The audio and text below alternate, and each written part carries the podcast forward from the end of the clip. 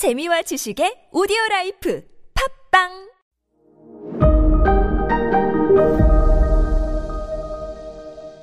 네, 여러분 안녕하십니까. 역사 스토리텔러 썬킴 인사드리겠습니다. 자, 뉴욕에서 일단은 그 보빙사 일행이 뭐 미국 대통령을 만납니다.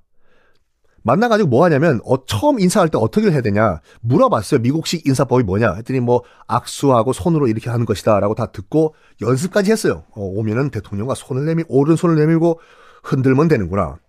했는데 막상 미국 왕이 딱 등장하는 자마자 원래 버릇대로 바짝 엎드린 거야 그냥. 그 법인사 일행이 전부 다. 전하!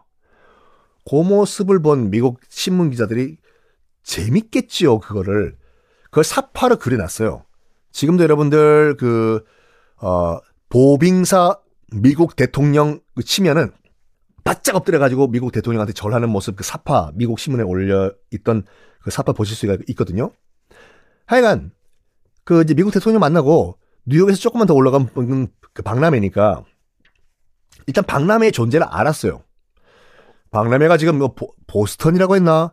거기서 열린다고 하니까 우리 한번 구경이나 가봄세. 그래서 1883년 보스턴 박람회에 한국인으로 최초로 한국인으로는 최초로 박람회 참가해요. 그러니까 비공식 참가했어요. 정식으로 초청받은 건 아니고 그러니까 전시가 되니까 자기들도 뭔가 보, 전시하고 싶은 거예요. 그래서 여보게 갖고 있는 거 뭐 없나? 그러니까 보빙사가 개인적으로 들고 왔던 부채, 갓, 꽃병 이런 것들을 상 하나 펼쳐놓고 전시를 했습니다. 그것이 바로 우리나라가 최초로 비공식적이지만 참가했던 엑스포의 어, 시작이었어요. 자, 엑스포 박람회를 얘기할 때도 이걸 빼뜨릴 수가 없죠. 1904년 미국 세인트 루이스 엑스포도 의미가 있습니다. 왜 의미가 있냐면 첫 번째로 나쁜 쪽으로 의미가 있어요. 여기는 인간 동물원이 있었어요. 실제로. 어, 1904년이니까 언제예요, 여러분들? 아, 1905년도에 우리가 을사늑약으로 외교권을 일본에 뺏기잖아요. 그때, 그때 있었던 여러분 가스라 테프트 밀약 기억나시죠? 제가 여러 번 말씀드렸잖아요. 세계사 완전 정복에서. 일본과 미국이 서로 비밀 협약을 한 거. 일본이 대한제국, 그러니까 우리나라를 먹을 테니까 미국은 필리핀 먹는다. 서로 그걸 인정한다. 일본인 총리 가스라와 미국인 육군 장관 어, 이 테프트가 몰래 밀약을 맺은 가스라 테프트 밀약. 그래서 지금 필리핀은 거의 이미 이미 1904년도면은 미국 식민지가 된 상태였어요. 그러니까 미국은 자랑하고 싶었던 거지. 음, 그러니까 노예 해방한 지 얼마 됐다고 벌써 또너 식민지 뭐뭐냐?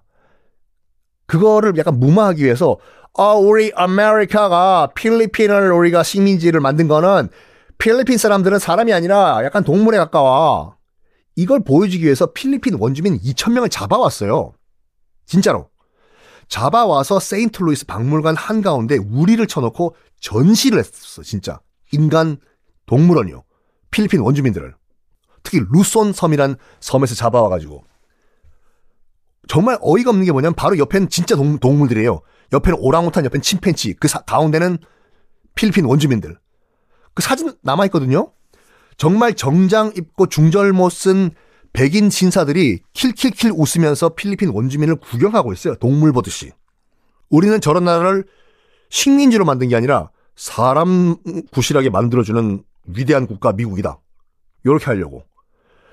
와, 물론 나중에 깨어있는 성직자들이, 목사님들이 가가지고 따진 거, 당신들 뭐 하는 거냐고 풀어주라고. 풀어줬는데 적응을 할 수가 없는 거죠. 말을 하나, 영어를 하나, 뭐, 뭐 돈이 있나. 결국 대부분 다 스스로 목숨을 끊나든지 비참한 삶을 이제 마감을 했어요. 미국이란 나라가 위대한 나라가 결코 아니라니까요, 여러분. 자, 어쨌든 그런 스토리가 있었다면 세인트루이스 박람회에서 우리가 또 지금까지 여러분들이 즐기는 게 하나가 탄생을 합니다. 바로 콘 아이스크림. 그, 그, 그 월드콘 같은 거, 브라보콘. 요즘도 브라보콘 파나 몰라요? 아, 이따가 박, 게스피디님 말씀하시네요. 브라보콘 참, 야 네. 엄마, 아빠도 함께, 아, 그건 투게더구나.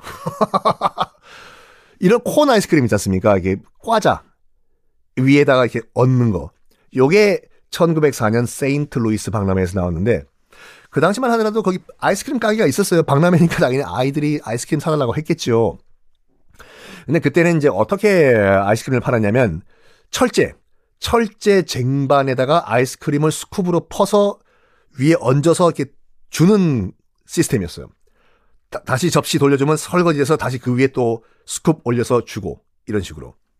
근데 그 아이스크림 가게가 한 번은 너무 장사가 잘 되니까 이 접시가 없는 거예요. 그렇다고 해서 맨손에 올려줄 수도 없는 거고. 아차! 마침 옆에 뭐가 있었냐면 벨기에 그 와플 가게가 옆에 있었어. 저거다가 올려주면 되겠다. 저기요, 와플 몇 개만 우리 살 테니까 주시오. 그래서 아이스크림 가게에서 와플을 사와서 그 와플 위에다가 아이스크림을 얹어서 주기 시작했거든요. 이게 대박이 난 거야. 같이 먹으니까 너무 맛있어. 차갑고 따끈따끈한 와플. 요즘도 그렇게 먹잖아요. 요즘 그 신세대들은 그렇게 먹는다고 전 들었어요. 전 본 적은 없지만. 어, 하여간, 요렇게 먹다, 괜찮은 상품인 것 같아요. 그러니까 옆에 그냥 접시를 이걸로 쓰자. 해서 아이스크림 가게 주인이, 어, 여보시오, 와플 가게 주인, 아, 저기, 아이씨. 그거 얇게 눌러가지고 나한테 납품하시오. 얇게 이게 찍어내니까 와플을 돌돌돌 말 수가 있는 거예요, 이게요. 돌돌돌 만 곳에 아이스크림을 딱 얹으니까 잡기도 쉽고, 먹기도 편하고, 아이스크림 가게도 대박났고, 옆에 있는 와플 가게도 대박났고, 요렇게 해서 탄생한 것이 바로 여러분들이 현재 먹고 있는 아이스크림 콘이고, 그것이 바로 인간 동물원을 전시를 했던 1904년 세인트 루이스 박람회에서 처음 선보이게 됐습니다. 자, 2030 아, 부산 엑스포. 뭐 제가 처음에도 말씀드렸지만 이거는 인정 엑스포가 아니라 등록 엑스포. 그러니까 처음으로 실시가 되는 그, 어, 메이저리그 엑스포거든요. 꼭 유치가 돼야 되는데, 오일 머니가 무섭긴 무서워요. 그, 우리 부산과 경쟁 상대 도시가 어디냐면, 사우디아라비아의 리야드 수도거든요. 이미 프랑스의 마크롱 대통령은 사우디아라비아 지지 선언을 했어요. 기름. 그래도 중국도 이미 사우디아라비아 그 지지를 선언했거든요. 오일 머니. 근데 여러분들 그거 아시죠? 어, 사우디아라비아는 석유가 있다면 우리나라는 아, 아, 아, 다이너마이트 BTS가 있습니다. 과연 석유가 이길까요? BTS가 이길까요? 어, 이제 얼마 안 남았습니다. 그, 어, 곧 다가올 개최지 선정. 꼭 우리 부산, 이 어, 개최권을 따내가지고 우리나라의 위상을 홍보하는 그런 날이 오기를 저도 기도하고 여러분도 기도하겠습니다. 여러분 주말 잘 보내십시오.